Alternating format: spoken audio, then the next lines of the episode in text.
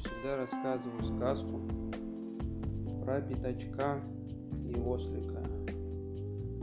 Это сказки, конечно же, собственного сочинения, то есть это такой новый Пятачок. Ту-ду-ду-ду. Главный герой здесь не Винни-Пух, а Пятачок. Однажды Пятачок решил, что ему срочно нужно построить огромный мотоцикл. Такой, чтобы он был самый большой, больше, чем дом.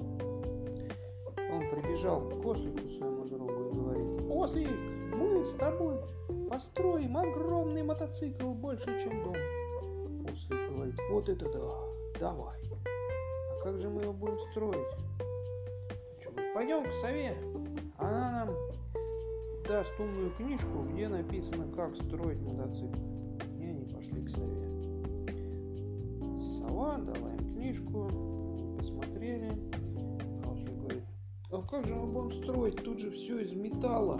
«Ты что?» — говорит. «Ничего, мы пойдем с тобой на свалку, там наберем металлолома и будем делать из него огромный мотоцикл». «Ура!» — сказал Ослик, и они побежали на свалку. Набрали там металлолома. Думают, а как же нам его везти? А что, говорит, давай из металлолома сделаем тачку. И на тачку привезем. Давай. Целый день они делали эту тачку. Получилась классная, огромная тачка. Они все ее побольше, побольше хотели сделать. Такую большую, больше, чем дом. И когда собрались погружать на нее, грузить на нее металлолом для мотоцикла, который больше, чем дом, увидели, что металлолома-то не осталось, один маленький гвоздик лежит. Пятачок положил этот гвоздик в тачку, говорит: «Ну что, Ослик, поехали». И они грустные поехали с этой тачкой домой. Ехали и решили, что будут думать, что делать дальше утром. И уснули. Когда Пятачок проснулся, он сразу вскочил и побежал к Ослику.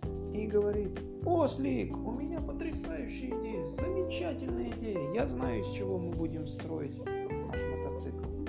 Ослик говорит: «Из чего? Мы же весь металлолом на тачку пустили, у нас теперь нет металлолома».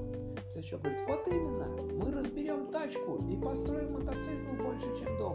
«Ура!» — сказал Ослик, и они построили огромный мотоцикл. Вот такая сказка.